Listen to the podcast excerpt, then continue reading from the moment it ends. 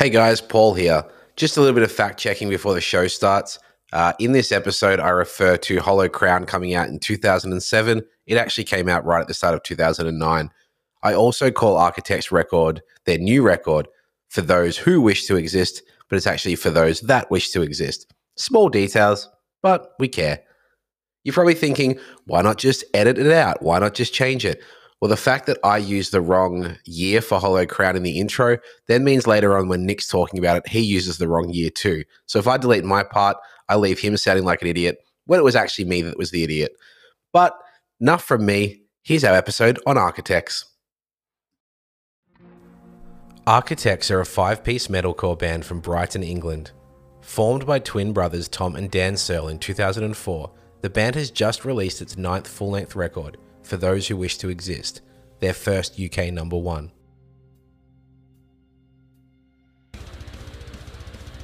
With a discography that has seen the band go from humble Dillinger Escape Plan inspired MySpace era beginnings to being one of today's premier heavy music acts, Architects have overcome severe tragedy with a level of resilience that is inspiring and a work ethic you'd be challenged to match. Architects' third full length record, Hollow Crown, released in 2007, demonstrates the peak of their early chaotic sound, with the record pairing the synergy of the Searle twins on guitar and drums with the vocal talent of singer screamer Sam Carter.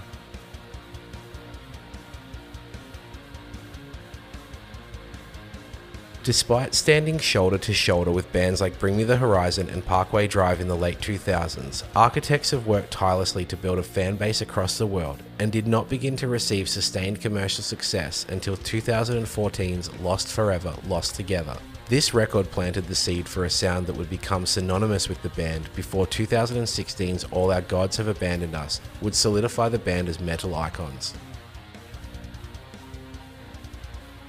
Not long after the release of All Our Gods Have Abandoned Us, primary songwriter and guitarist Tom Searle would pass away at the age of 28, with the band revealing that he had been battling skin cancer for three years. The record was written entirely by Tom Searle and reveals the thoughts of a man coming to terms with his own mortality. Through tragedy, architects have persevered and seem to finally be receiving the acclaim they have worked so hard for for 17 years.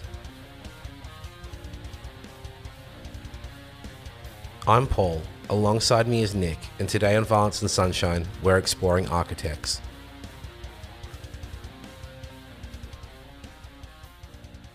All right, man. Maybe a little bit of uh, I'm just a bit of truth telling here when it comes to architects uh, this week. We obviously, uh, I think, and for a lot of architects fans, you know, Hollow Crown era was kind of where it sort of started for us, and and that love affair started.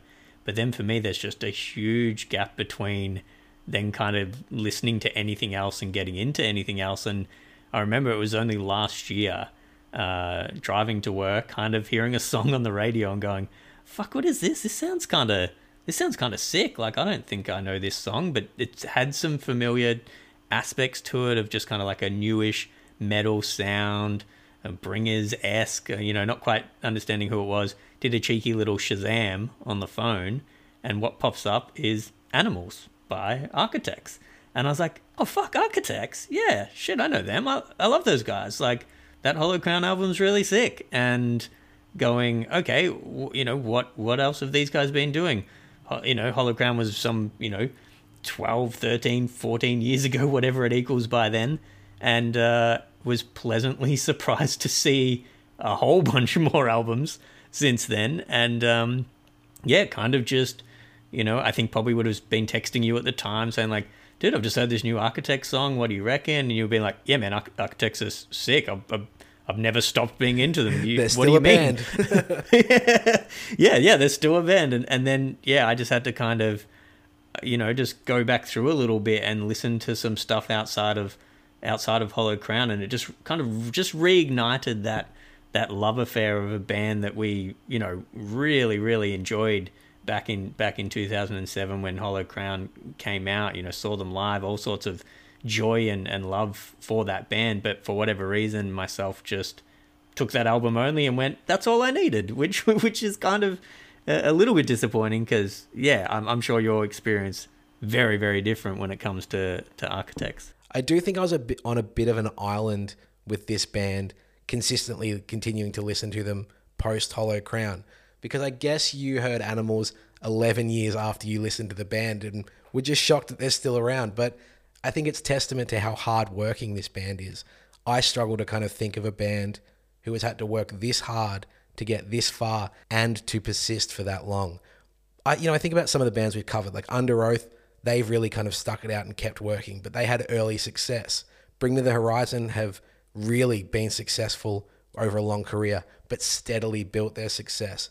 I think Jimmy Eat World were an interesting one where they basically had like a run at fame and nearly cooked it. Like they had three albums on a record label that didn't work out before that kind of fourth Yeah, one yeah. got them over the line. But Architects are an interesting one because I think it was their third record that got us into them, their sixth that solidified them as, you know, one of the best bands in heavy music. And their recent ninth record was the first time they hit number one in their home country. Architects just kept slogging and were really good and had a really dedicated group of fans. But I know even like in the UK, they'd be playing to a couple of thousand people.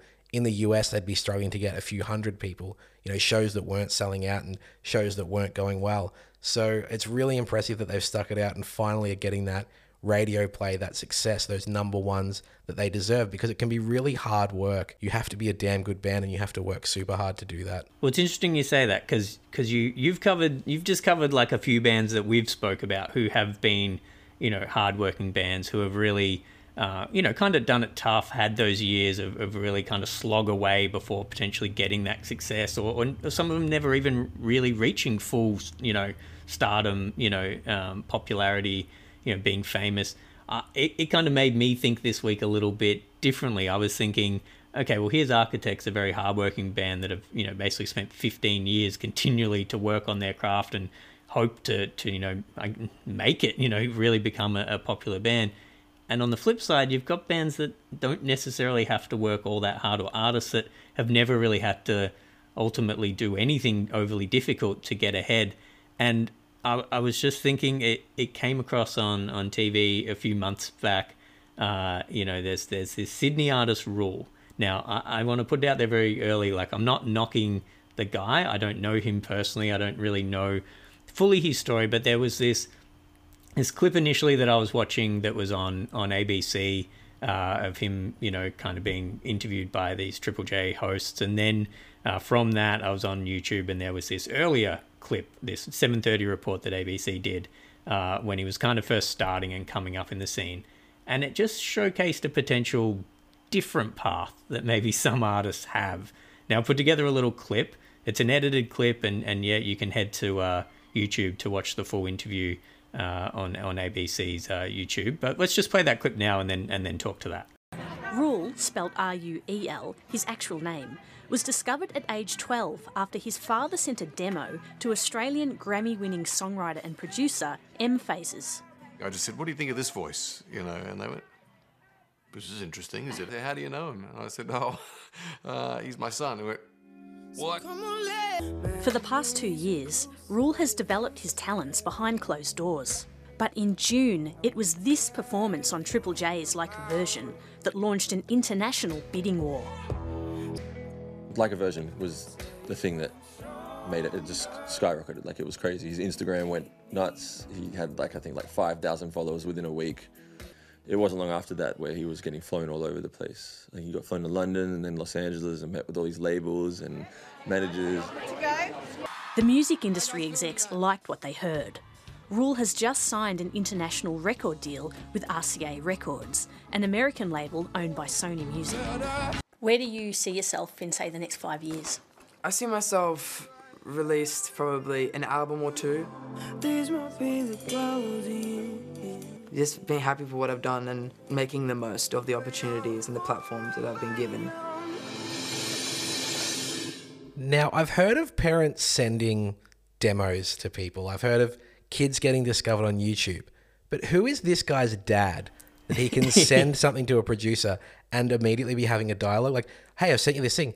Yeah, who's this? It's like, uh, why did he get an immediate response? Is his dad somebody? Yeah, yeah. That that's the that's probably the biggest takeaway from from that clip. It, like, so so this guy's dad is, is a guy called Ralph Van Duke, or I'm not quite sure exactly how to say his name. I think he's of Dutch uh, heritage, and he basically is the creative director and founder of Eardrum. Uh, and and Ear, Eardrum is like a, a hugely well-known Australian um, radio agency. It basically uh, So a giant in the music industry. yeah, yeah, he's pretty. He's pretty big. Uh, he's known in the industry, has been for a long time. So that kind of just off the cuff reference of just like, oh, I just sent this on to, and the person he sent it on to. So M-Phazes, like M M-Phazes is, an Australian producer, and this this guy's this guy's huge. So you heard it in the clip, Grammy Award winning uh, producer. You know, he works with like Demi Lovato, Madonna, Eminem. Like, you know, this, this guy is huge. So it's not just, oh, I'll just send it on to Triple J. I know a producer there as well who's kind of in the industry. Maybe they'll listen to it. Maybe they'll play it, you know, late night on a, on a, you know, if we have a demo or something, they might put it on late night and see what happens. No, he's sending it to the top who are then also kind of sending it on to the top, you know. So It's that Donald Trump, like, oh, I, I made my fortune with a small loan of a million dollars from my dad. Like, yeah, no, no beef with that kid. And like, and what parent wouldn't want to help give their kid a leg up? But to just so flippantly be like, yeah, just you know, shut it off to this producer. Like, that's that's someone you know. That's someone who's got a name. That's someone who's got skills that you've already got a dialogue with. That's not just a casual little like. What a what a like amazing out of nowhere success story. That's a complete like Yeah. privileged hookup right there. Yeah, and he even talks about it. like you know he he's young. Like so, this this clip was put together from an interview from several years ago. You know, the the guy's now older and, and still an artist, and I, I believe doing very well. Um, but he even mentions at the end there, you know, uh, wants wants to acknowledge kind of the, the platforms and the privilege he was given. So it, it, it, at least like there is some acknowledgement there. They're not completely, you know, living in a bubble of just like, oh yeah, no, this is just what everyone does. Yeah, like it, it was hard. I, it took me a year before I got my international record deal. uh, you know, it took a year before someone was flying me to London and America to meet managers and stuff. Like that's hard, isn't it? Like there, there isn't that level of just complete, you know. Uh, you know, not understanding the industry. They, they knew, they know what's going on. He's aware that there was some privilege given to him. So, as we said, not not a knock on the guy, just just a little bit of, I guess, a way to showcase two quite different paths through, and and this can be lumped together. I think artists would nearly probably fall into either of these categories. I think you ultimately will have artists that had a leg up through through contacts and and uh, things that were really gifted to them without them ultimately having to try that hard. And then you've got your super super hardworking artists and bands that have had to, you know, just absolutely beg, borrow, and steal to get any form of um, leg up or or uh, or attention given to them. So I do think that clip says so much about the Australian industry. Like, I just think about how many artists the Australian music scene has chewed up and spit out. I'm really glad to hear that kid's got an international record deal on the cards. But then I also have the alarm bells ringing about all the bands we've spoken about that have been signed to a record label, distributed, had all this fame, and then couldn't match it and were completely dropped. And when I hear that kind of like, where do you think you'll be in five years? I'm scared for that kid. You know, maybe not that kid specifically, but any artist who thinks there's like a sustainable five year plan in the music industry right now. They think, oh yeah, just a couple of albums under my belt and stuff.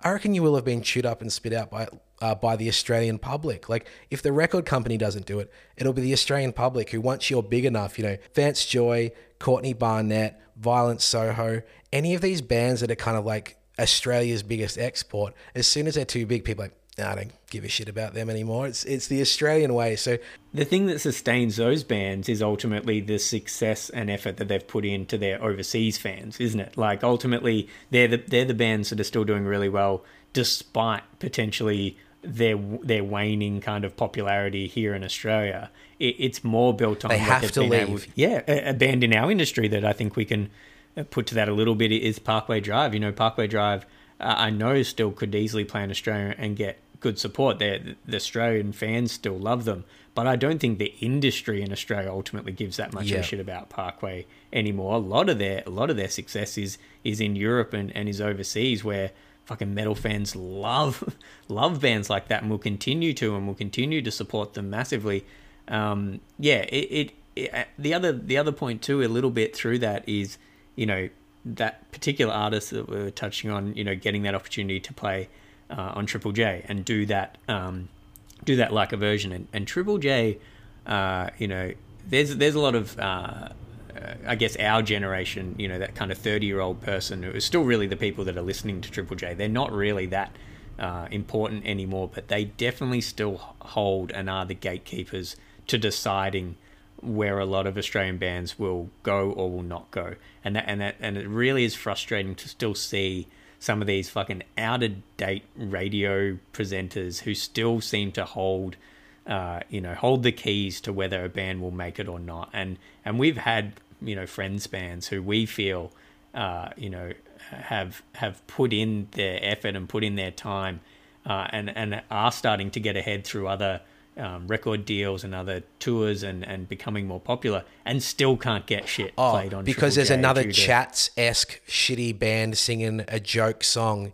in a garage punk style that we need to pump out for the next couple of years. What a drag Triple J is for a national broadcaster, but I'm glad you mentioned Parkway Drive. There's a dope documentary on Netflix about them right now, which is about the work ethic they put in and all the kind of like risks they took to make it big in Europe. So that was a real good point, and I think a good little segue into back into talking about Architects and their work ethic. I know you kind of did a bit of a listen back over the last week because of you realizing that you had that gap in listening to them. So, what did you kind of discover and come across as you listened back? Yeah, ultimately, it, it, it was first just going, oh, it's been maybe only a year or so since listening to Hollow Crown in full, because that was the one album that I continued to uh, listen to and really just.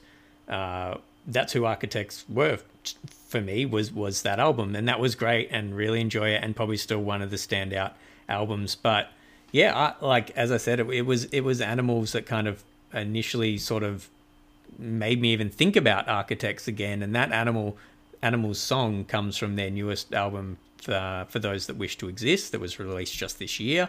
Um, animals was dropped last year, however, so there was kind of a gap. Uh, but what animals did do for me was made me kind of reopen Spotify and go, oh, okay, what else is in here? And I think I even just started texting you again and being like, uh, dude, uh, have you heard Animals? And you're like, yeah, man, sick track. Um, not not as good as you know. All our gods have abandoned us, though. And I'm like, uh, which, uh, which one? Which one's that? There's a I lot of albums. I swear I mentioned like, these records dude. to you at the time as well, and you're just like, yeah, man, I'll listen to those. yeah, hundred percent. This this this band falls definitely into that period of bands that you were still hundred percent on and fully into and knew you know exactly when they were bringing out new music and was excited by that and wanted to share that with someone who enjoyed it with you all those years ago and me just yeah giving you a very empty like oh cool yeah cool dude. I'll i'll, be sure to listen to that never. Um so yeah it, it's been an awesome week. Like this this band is fucking sick and and a little bit unique in the sense of probably outside of this year's release a band, a heavy band that remain to kind of stay heavy. You know, they they haven't really drifted too much away from being ultimately a really heavy metalcore band. They've they've done it. They've done their little uh, levels of being, uh, you know, little pop influence here and there, a little more melodic influence here and there. They've done it very clever without completely selling who they are as in a band, and that was probably the most enjoyable thing this week listening back through a lot of these albums, Lost Forever, Lost Together, All Our Gods, Hollow Crown, even Ruin, that I think becomes comes before Hollow Crown.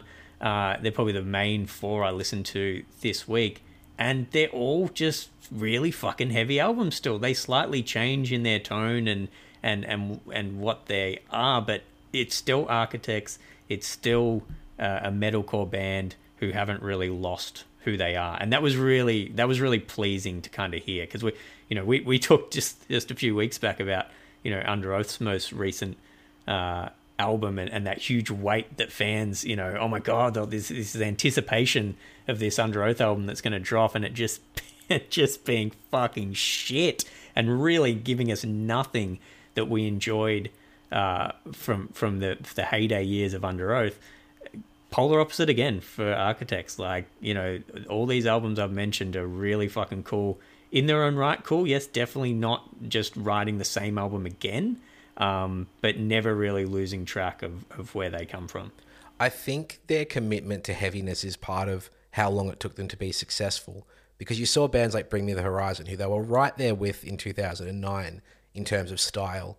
Bring Me the Horizon really went off a different direction. You know, you could see the similarities like the orchestration, the synths, and things like that that both Architects and Bring Me the Horizon used. But Bring Me the Horizon really leaned into kind of pioneering, and Architects really leaned into refining. So Bring Me the Horizon went off into a new kind of stratosphere of, of influence and output, whereas Architects were like, let's be the best in in this realm.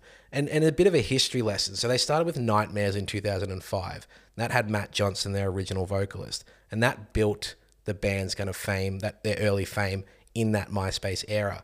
But quickly they moved on and they got Sam Carter. And, and even today, there's still an argument about who the better singer is. I barely even listen to Nightmares, and I think most present day fans wouldn't even know it's a thing. So Ruin was a, a great album, really shows those tech metal roots. Buried at Sea is a really, really good song. Got some lows that Sam just doesn't do anymore. And then Hollow Crown in 2009, just wow, man. Like I remember hearing that, and it was right there with Suicide Season. But I do remember it didn't quite have the same grab. Like you and I went to see Bring Me the Horizon in 2009, and it, when we got our girlfriends into them as well, and they came with us. Your now wife, and I actually remember showing Erin Architects, like the two of us, showing your wife Architects, and her just being like, "Yeah, I can't deal with this guy's voice as much," and it's just because they were that little bit heavier. So even though to us, you know, the average metal fan, it was like, "Wow, these guys are right there." you know, the casual listener's like, no, no, I can't quite go that heavy. And that's what Architects really, really leaned into. Yeah, I think I think that's an, um, a really good point that potentially is part of their uh, struggles to step away from being the support band and being the main band because we as fans didn't really understand why. Like we, we couldn't really we couldn't really see through the fog. We were like, these guys are just fucking as good. These guys are actually better than a lot of these other bands that are getting ahead of them. Like these, the skill level, the song structures, the the catchy melodies. Like these guys are amazing. How are they not doing their own tours? How are they not got more popularity? How did, how did not more of our friends know who they are? You know, there there there was a, a bit of a you know um, a, a, group around who who didn't even really know that much about architects or weren't weren't into them, uh, and we couldn't really understand that. But I think that that level of being so true to who they were as ultimately a metal band was probably a little bit polarizing to those fringe fans that you speak of. Those people that don't mind heavy music but still need enough kind of pop influence or, or melodic influence to come through for them to listen to it more regularly or, or, or want to see it live. Uh, you know, architects at times, yeah, it, it is alt, it, it is just heavy music really. From from go to woe, it's it's always heavy. You know, you're not really getting a breath from that in your in your ears. So I can sort of see why, uh, you know, that that casual fan might be a bit like, oh, oh yeah, that's a bit much. you know, that that's that's fucking heavy all the time. Well, they tried to take a breath in 2011 and they released the Here and Now. And, and all I can say about this record and all the band would say is whoops. Like it's, there's a song in there called Heartburn and they're basically like a boy band, man. And the band has completely just been like, oh no, we're not into that record. It doesn't sound the way we wanted to. As soon as it was released, they stopped like doing interviews for it and stopped doing press. But there's still some really cool stuff on there. It's just they were like, yeah, let's have some big rock, emo choruses and things like that. And I don't think new fans were looking for architects. I think existing fans were looking for them to keep building on what they had delivered on Hollow Crown in 2009 because, like I said earlier, that's their third record, and it was you know that was them really finding their groove. Then this fourth record was a complete departure of what they'd been working up to. It's it's cool to hear that they well not necessarily cool, but it, it's interesting, I guess, to hear that they were so uh, open about their own. Um, you know, they, they weren't fully into that album once it came out. They they did they didn't really uh, enjoy the product that that came out. They didn't really feel that uh, that's true to who they were as, as a band. So to have these these boys come out and go, yeah, not our best work. Um, you know, we might uh, we'll try again. Don't worry, there will be more music from us, and there will be another album, and we reckon we'll get you back. And as you've shown, they bloody did. well, before we continue talking about their vast back catalogue. We've got some Shinfo this week. Now, our good friend Greblo is on a silent yoga retreat this week and couldn't contribute, unfortunately. So I thought our international listeners really struggle to understand Greblo based on that kind of like bogan lean to the Australian accent. And if we couldn't have Greblo this week, I thought, who's the second biggest bogan I know? And that's my girlfriend Ruth. So this week, here's Shinfo with Ruthie. Right, so architects, eh? Architects are like a watermelon hard on the outside and soft on the inside. You know what I mean? A big, giant fruit that can keep lots of people happy, but a bit of a tough one to crack. But once you do open it up, it's refreshing, it's sweet, beautiful. So, in closing, Hollow Crown is a ripper album, and my favourite song is Follow the Water Melon. Oh, that was lovely, Ruthie. That was really, really nice. I'm surprised she didn't sign off with a like, yeah, a real Norah Jones, and just no one understanding the reference. But uh, She made sure it was a food analogy. food analogy was was very, very well done. Uh, and again, these food analogies bloody work. You know, you, you you link these bands back to something food related, and and that was that's not that's not uh, too far from the Architects truth. are like a watermelon. Thank you, Ruthie. and we hope you're enjoying the silence, Greblo, and we hope to have you back soon. Yes, yeah, we, we do. We do miss you, mate. Um, but I'm I'm hopeful we'll have you back next week. Uh, but if not, we will lean on Ruthie again. That was that was nice. She's coming for your job, man. So I guess going back uh, this week, especially um, for me, having you know a real kind of ten year hiatus from from architects and wanting to uh, understand more and listen to more of them, there really was two kind of albums in the middle of of this nine album stretch uh, that stood out to me. I think a little bit of it was remembering back to you, really saying to me like these albums are good, you should listen to them. Uh, you know, a good five years or more late to the party, but Lost Forever, Lost Together, and All Our Gods Have Abandoned Us really stood out in the middle. This kind of one-two punch that we often talk about bands delivering with with back-to-back albums that really solidify who they are, what their sound is.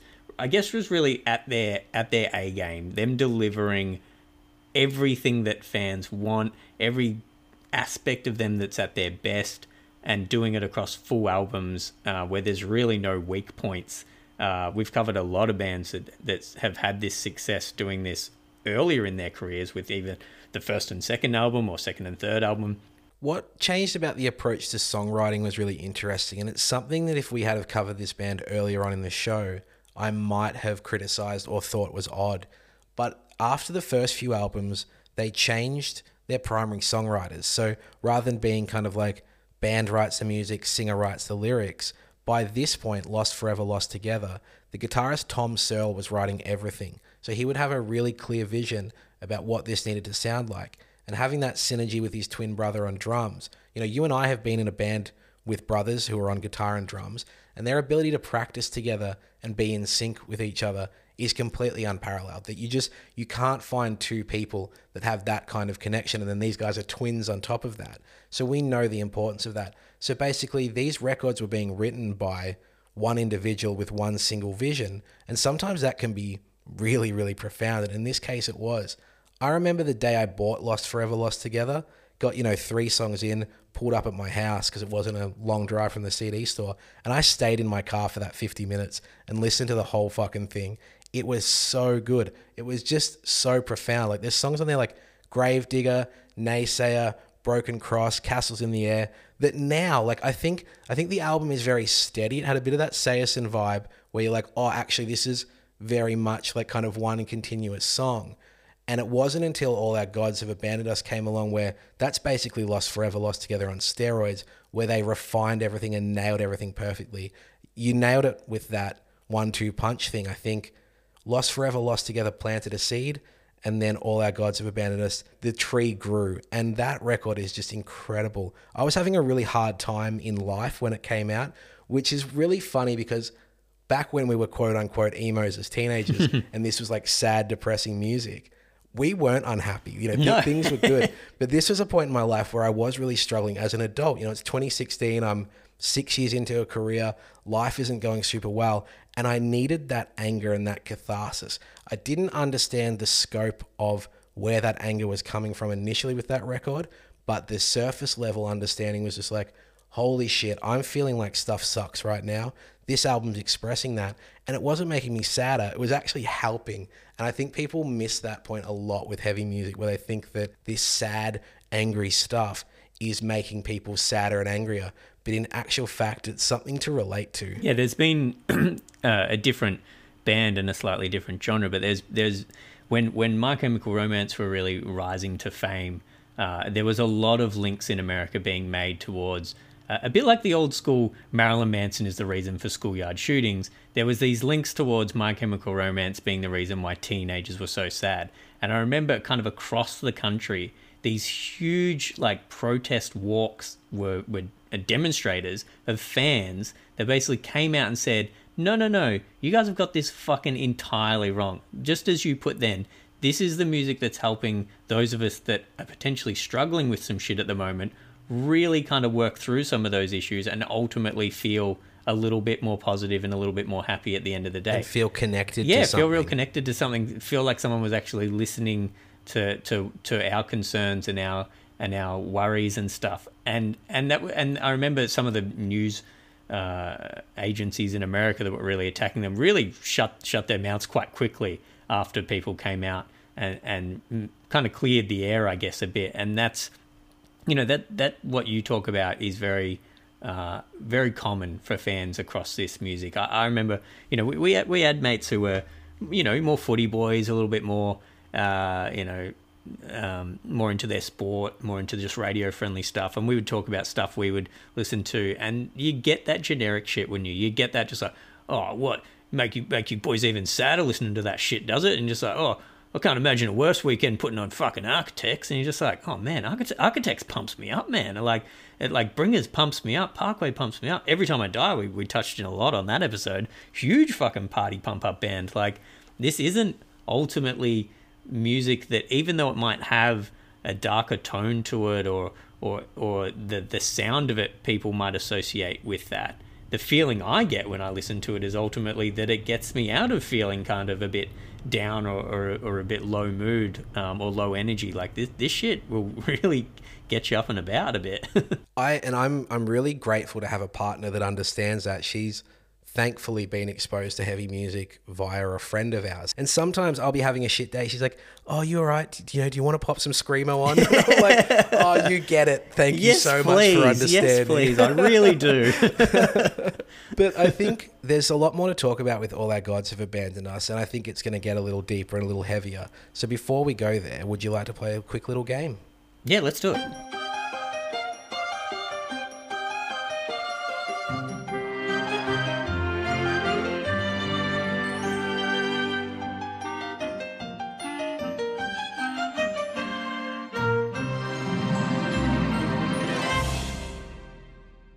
Right, listeners in our over 60 bracket might recognize that theme song as the theme for Grand Designs, but Oh uh, man, I'm I well wonder truly under 60 and I fucking love Grand Designs. Sign what me up. show. What a show. On that note, I've got a quick little rapid game for you today. It is called Artist or Architect. Basically, I'm going to give you the name of something, and you need to tell me is that an architect or is that an artist, you know, meaning a band generally. Okay, okay, yeah. I was thinking if this was like a painter or an architect, I'm fucking screwed, man. No, I'm I just wanted the alliteration on the name, but yeah, they're, they're all bands or musicians. So even if you say band or musician, that is okay as well. So All right, at least it's not feeling about- lyrics. Let's give me. A, you've given me a slight chance here. How do you know that's not the bonus round? Fuck. Here's some lyrics about building. Oh no. All right, no, I'll go easy on you. Let's do it. Let's go. Bruce Henderson, Architect, Rob Mills. artist. Yeah, he's actually both. He's an artist and an Oh yeah, architect. yeah, yeah, Australian Idol right there. yeah, yeah. Zway, Oh fuck. Artist. architect. Okay. Zwan, what was it? Swan. Zwan. Artist. That is Billy Corgan's old band. Oh. Architectus. Architectist. Uh, artist. Oh Architect. no. Hayball. Artist. Architect. Madball. Architect. Oh no, shit! I, I That's an artist. That's a New York hardcore band. Green Sheep Collective. artist. Architect, and lucky last, architecture in Helsinki. Artist band. Man, I had Oh, so many more racing. written down there. Oh, Heart It Races, I think, is an architecture in Helsinki song. hey, there you go. There you go. Well, Yeah, stressful games those one, aren't they? but a bit of fun. whew. Um, ah, that was uh, fuck. That was hard. That was much harder than I thought it was gonna be. I was like, I'm gonna get like, I'm gonna get some like real old European name for an, an architect, and then I'm gonna get just like the most obvious. Oh, that's a band. That what was it? Green something collective. I was just like, that's a band for sure. I mean, some people might argue that an architect is an artist. So, Yeah, I mean, what is any of this anyway? Yeah, you got you got my heart uh, racing for a Sunday morning. So um, thank you very much. Got the blood flowing. Well, let's take it down to a little serious note right now. Um, All Our Gods Have Abandoned Us was entirely written by Tom Searle, who three weeks after the album's released succumbed to his three year battle with skin cancer. Most fans, or, or all fans, really didn't know this was happening. The band kept pretty tight wraps on it. Um, and, you know, some fans noticed that Tom had been missing from certain shows. They'd played it as a four piece a couple of times, they'd played with a touring guitarist. But ultimately, it was quite shocking news for the world. You know, I'd mentioned how important this record was for me in terms of like how I was feeling at the time.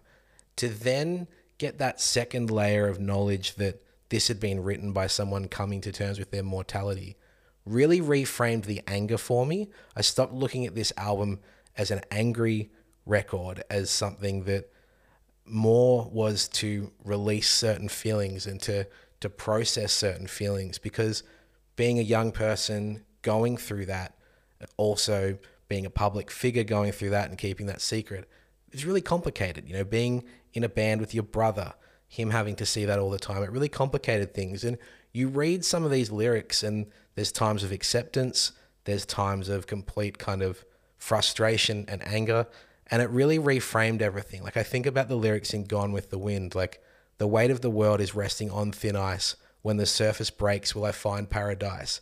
As i freeze to death left to reflect what a waste of time i was in retrospect and you know, just hearing that as metal lyrics, you're like, yeah, man, fucking brutal. When you're like, fuck, this is a guy that was dying writing that. You're like, okay, that's that's true brutality. Like, you know, not to not to kind of romanticize death or anything like that, but just this is where this music and this art sometimes comes from. Good art doesn't have to come from a struggle, but it has created a lot of good art. And I think I read these lyrics and I think about it all the time. I think about what he must have been going through at the time. I mean, he, his death affected me not in a way that I'd been admiring him personally for a long time. I'd loved this band for a long time, but this is a guy a year older than me, the top of his game, doing everything he loved, and and life life beat him, and I was fucking miserable at work. I was hating everything. I was unhappy. I was experiencing severe kind of mental health issues and really doubting myself. And when he passed away, I was like, you know what? I need to quit this job. I need to improve my life. I need to be happier. I need to be more fulfilled because he got a mole cut out of his leg and three years later was dead. You know, what does this mean for the rest of us? I can't just keep doing these things that make me unhappy. You know, there's a lyric in Gone with the Wind hope is a prison. And I'm not sure I necessarily agree entirely with that idea, but there's times where I'm like, yeah, you know, that's, you can't just hope for things. You actually have to go out there and do it. So for him to pass away like that really kind of lit a fire under me. It wasn't that I'd been so attached to him personally, but what it meant was very profound and actually led to some improvement in my life because of that. So I think that's the really thing, the big thing that people don't understand sometimes when an artist passes away.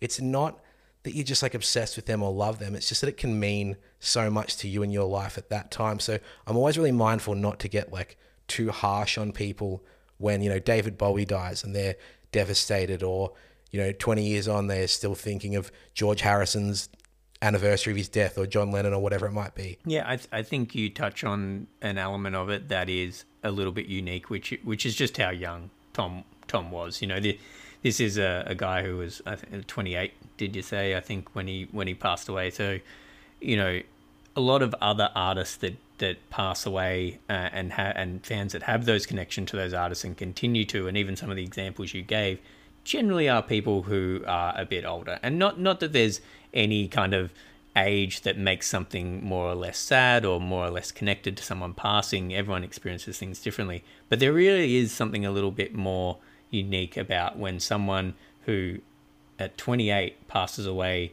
from something that just seems so at, at the time you know he, he was he was getting a mole checked that was that was removed and then unfortunately the diagnosis wasn't overly great and he went on this three year battle uh, where where the cancer was more uh, more advanced than he probably hoped. Uh, you know, like I've, I've got a personal connection to to, to this a little bit different from you, but um, am someone who, uh, from even a much younger age than 28, but but was I was diagnosed with with cancer when I was only 12, um, and yeah, that that's probably even a, a totally different experience again. Um, but went through, uh, I guess by the time uh, this was happening with Tom, I'd had three uh, further cancer di- diagnoses and had major surgery and chemotherapy and all these things. And probably on the surface, much, much worse uh, uh, prognosis at the time um, than, than probably a, a, melanoma in its first instance in someone. Uh, but, you know, through great doctors and, and things kind of out of my hands, uh, was was lucky enough to still be here and, and it not ultimately, um, you know, get any worse than it than it was. I also even had a melanoma myself. Uh, it would have been after I think it would have been after Tom, but had a had a melanoma removed from my back um, only a few years ago. Um, then had to have some surgery and some more extensive like lymph nodes taken.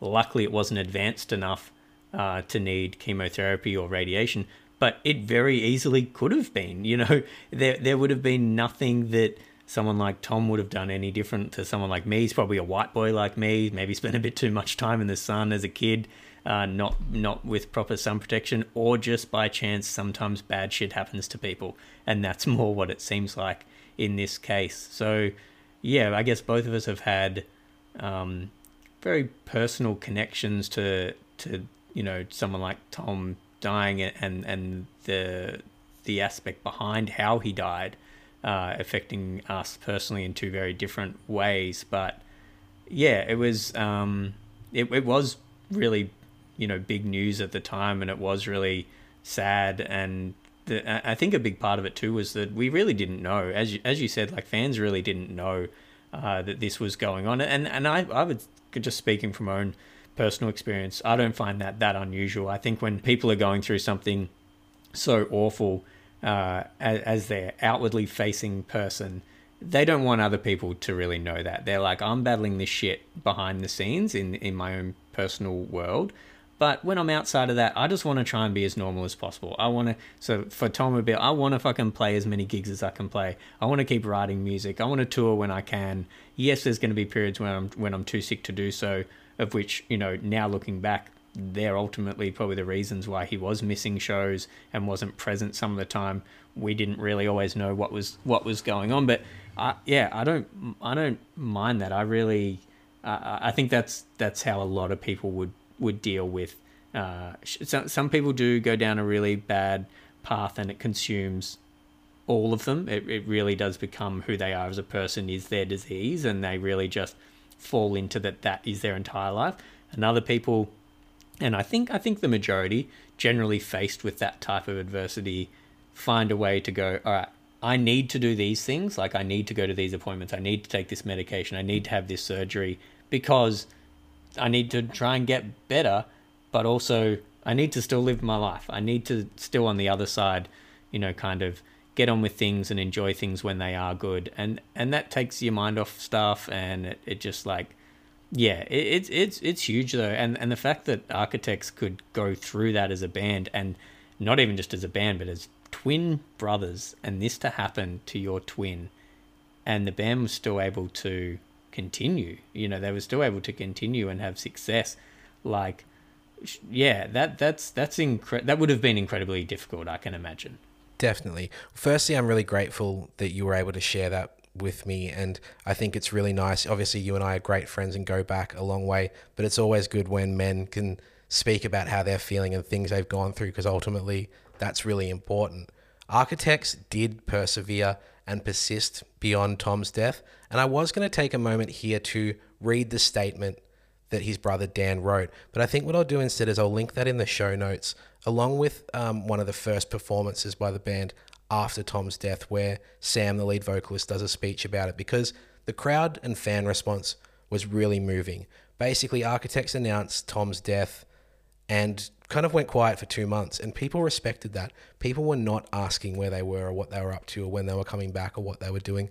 They let them grieve. And it's really interesting to look at interviews with Tom around the All Our Gods Have Abandoned Us. There's kind of like a three part YouTube series that Epitaph put out where he's talking about the freedom he felt, how easily he wrote this record.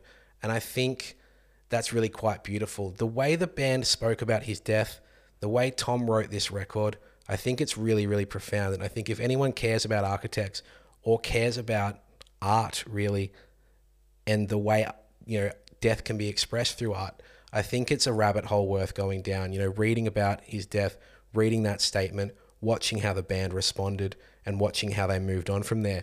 Because interestingly, the first tour they were going to play without Tom was in Australia. They were to support Bring Me the Horizon, and you and I had tickets to that show. And then Ollie from Bring Me the Horizon got sick, sadly canceling the Architects shows.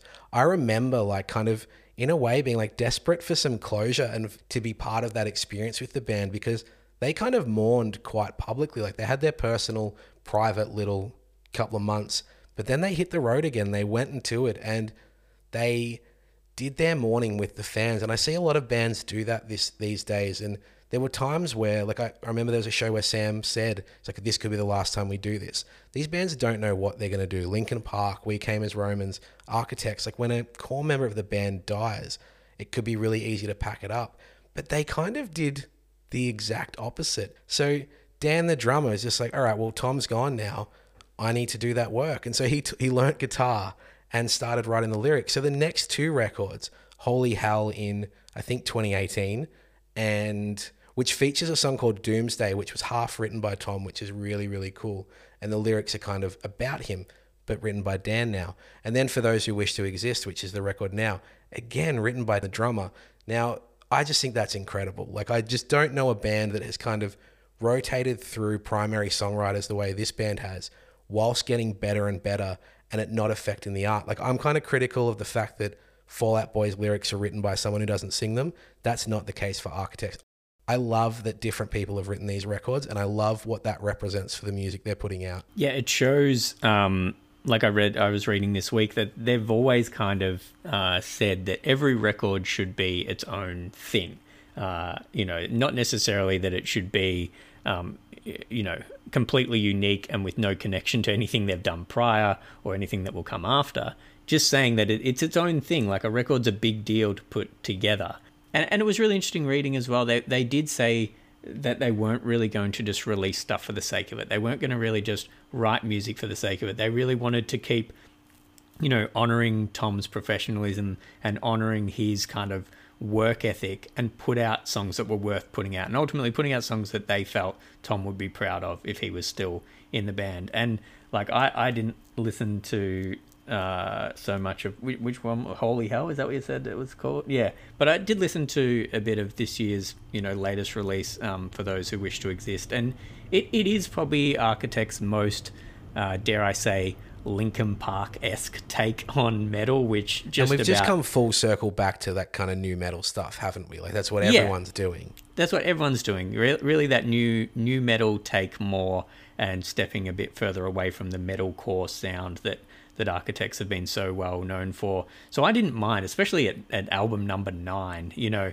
at, at some point uh, I guess they were always going to take that risk. You mentioned they, they did kind of do it a little bit earlier. It wasn't necessarily a uh, a a um, nu metal sound, but earlier in their in their career, they did try and drop that album that was a It bit was a more bit emo rock. yeah, a bit more emo rock, a bit more pop rock, uh, and it fell a bit flat. Uh, nu metal, really, we're finding these days when when metal bands release more of that nu metal sound, it doesn't really fall flat. People get it. Yeah, into it's it. back, and- baby. It's back. yeah, it, it it's back hard, and you know, Animals got dropped last year on commercial radio in Australia, being played. It was nearly being played every day there for a bit. They played that song so much, Um, and as you said, this this album went to number one for these guys, so they're they're doing something right. This band has really taken it up a notch and certainly deserve all the credit and acclaim they're finally getting. Well, we're talking about brothers. We're talking about brothers in bands. Uh, we got it. We got a unique shimfo this week, but I, I thought w- w- let's do another game. Do you, do you want to do another little quiz to finish things off a bit? Yeah, boy.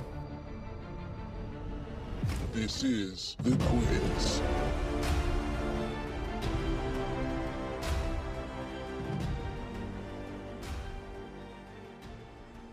All right, for this week's quiz number two, um, I've titled it "Band of Brothers," and it has nothing to do with the TV series or the book of the same name. some David Schwimmer references, man. Yeah, some Schwimmer references, some war references. Uh, haven't gone down that path, but instead just put together some multiple choice questions of bands that include brothers. So uh, we'll get stuck into. I've got eight questions for you, and uh, we'll kick things off with question one.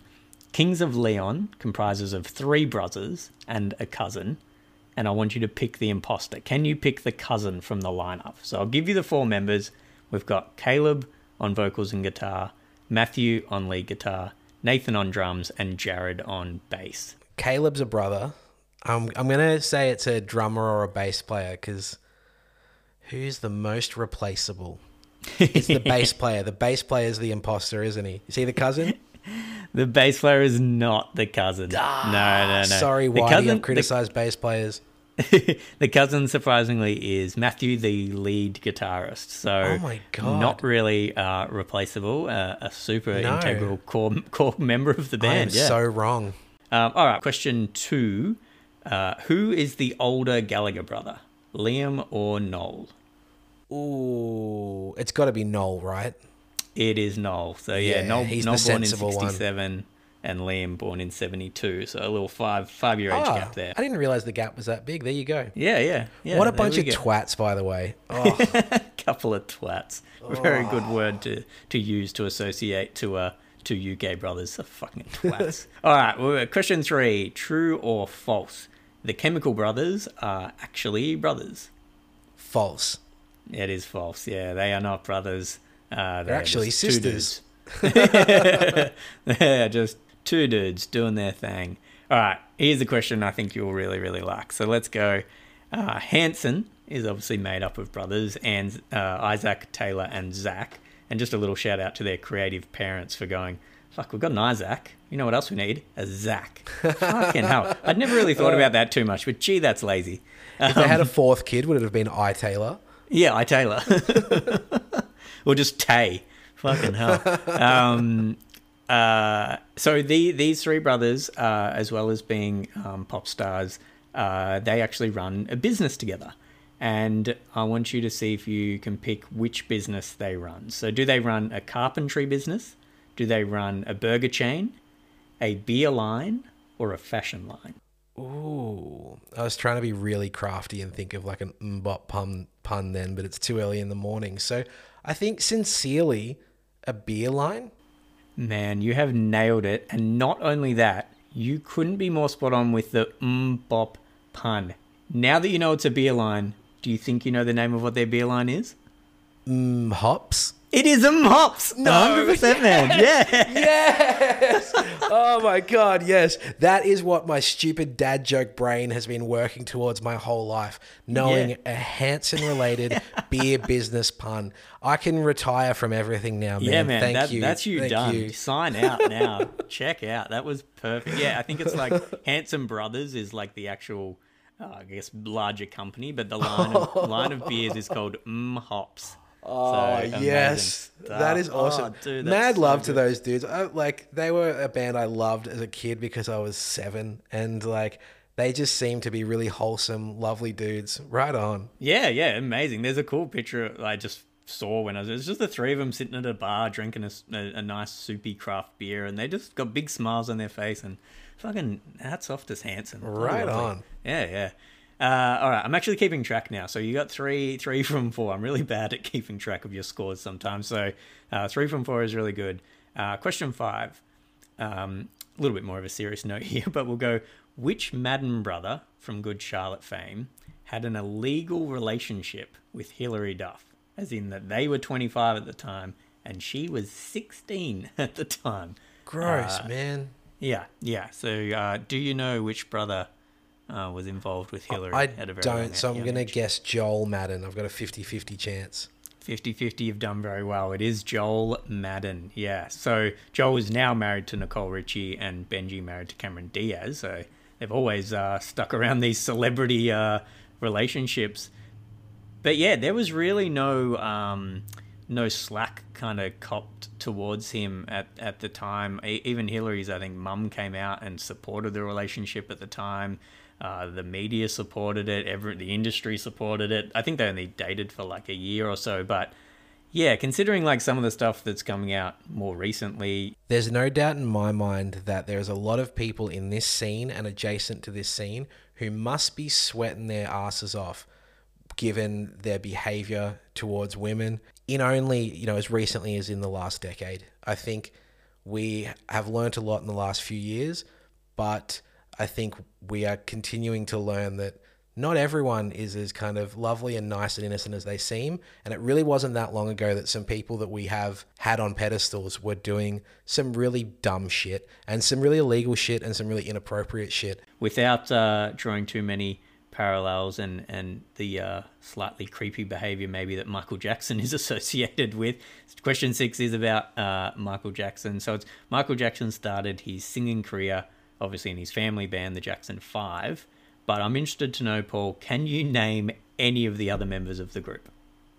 Can you name Oh, any shit. other Jackson brother?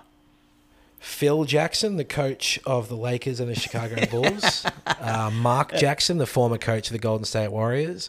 Um, Jacko Jackson, that Australian celebrity. Um, I think Mark Mm, these- Jacko Jackson. I don't know. Yeah, are these, yeah, the, yeah. are these the These are brothers you're looking really- for? These are all really good Jacksons. However, none none of the Michael Jackson DNA brother uh, realm. Unfortunately, no. I feel bad I can't.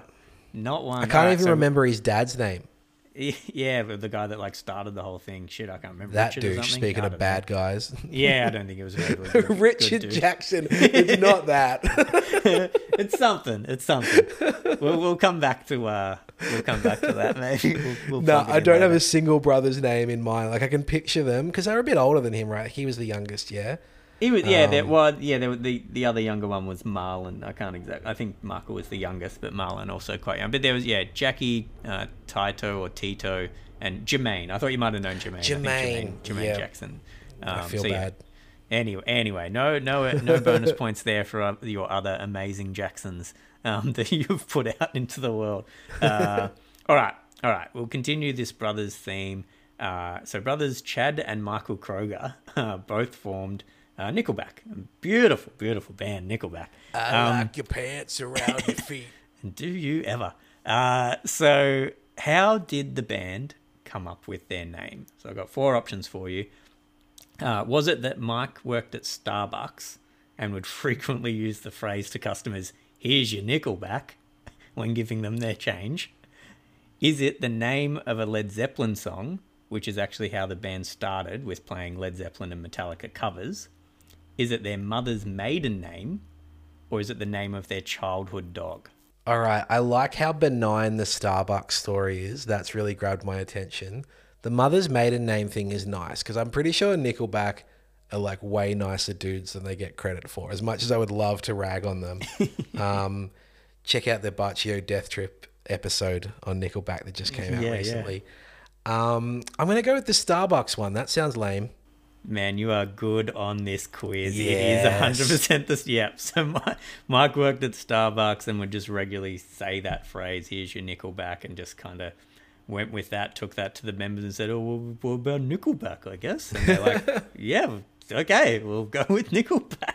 I mean, it is hard to come up with a band name. I mean, this show is called Violence and Sunshine, which was a terrible name for a band that I got off a magazine cover. So I can't really criticize, can I?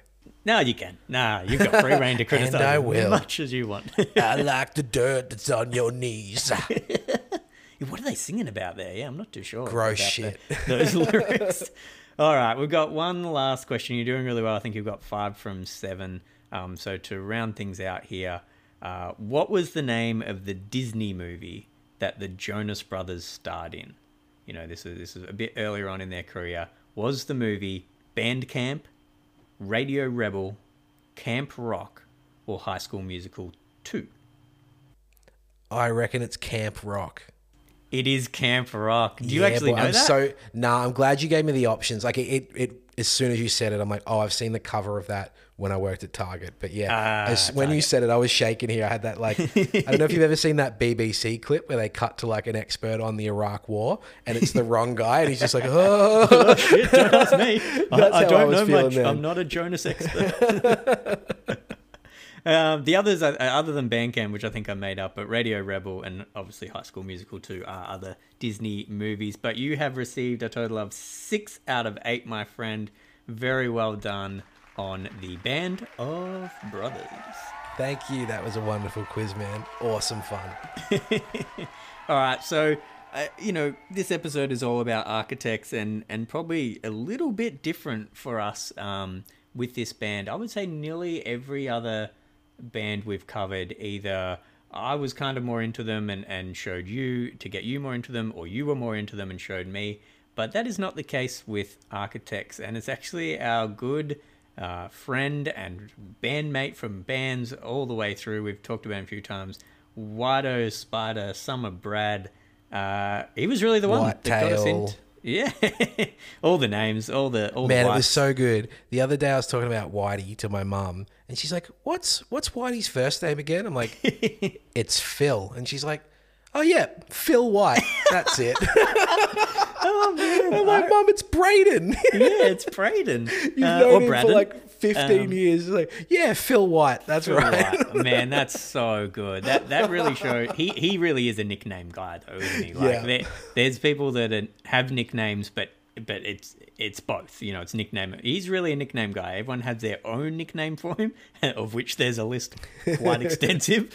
But uh, yeah, that, I, I'm glad that you're able to trick Jude into a bit of Phil White, and we have just now got a new nickname for Whitey, which is Phil. Phil. So- I also told my mum a few years ago that Mitt Romney's full name was Mittens Romney, and she completely bought it. So Mittens. it's it's a, Oh, it's, a, it's a running theme. But yeah, thanks to Wido for getting us into this band. I I think it was very inspiring. He was kind of listening to them from day one, and even came to uh, see the Architects with us out in the Kingston Hall. We went to an all ages show where House versus Hurricane, Architects, and Parkway Drive played together. And do you remember we missed House versus Hurricane because it was an all ages show? Like we were in our 20s.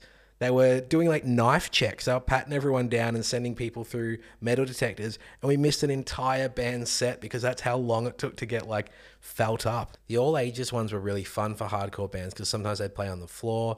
The pit would be a little bit wilder because there was that cross. And there wasn't necessarily the focus on doing that Melbourne thing of, you know, standing with a drink with your arms crossed and, and nodding your head. It's like a bit more chaos. You know, these kids are here to have a good time. But yeah, I think it was one of the last ones I went to after having to get patted patted down in Melbourne for a knife. Yeah, uh, I'm the same. I, I don't think that may have been the, the death of the whole gig for both of us. I think I don't think I've stepped foot in a what else? What other reason would I have to step foot in a hall for unless it's a, a lovely, well put together hall gig? But uh, yeah, have you got anything else you really want to touch on with Architects? I'm happy. I mean, there's there's such a there's such a great band, and they've got such a long history and a lot of great records. I don't think um, there's much more we can say. Yeah, I'm happy to. I will just, I, I would like to put it on record. Obviously, listened to a lot of uh, Architects this week and and went through, you know, many many albums. But I do really have a standout song. I found I've got a favorite song. Well, at the moment, and and it's it's Downfall. Man, I, I'm I'm sure you know the song, but it, it's off all our gods, and Downfall has got some of the catchiest fucking breakdown riff uh, to to start a song. And um, yeah, if you like me had missed out on a bit of Architects, yes, there are nine albums you can go back and enjoy. Um, but if you're a bit lazy and you just want to go listen to one song that you maybe haven't before, go put go, go put on Downfall and just have a real fucking good time. Absolutely, and of course, the link to our companion playlist is in the show notes, so you can go back and have a listen to some of our favorites if you want to. Yeah, of which I will make sure Downfall is on that playlist. We'll put it on there a couple of times. yeah, put it on at the start and the end. Why the fuck not? Uh, anyway, that's it this week for the Violence and Sunshine podcast. Uh, as always, most of our content uh, and information can be found on our Instagram at Violence and Sunshine.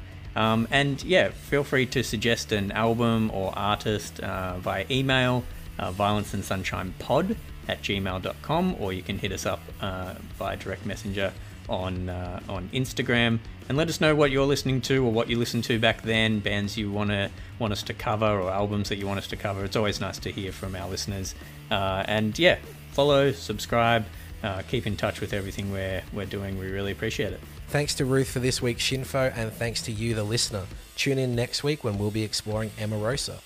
I'm Paul. And I'm Nick. Take care and don't forget God knows I lost all my faith.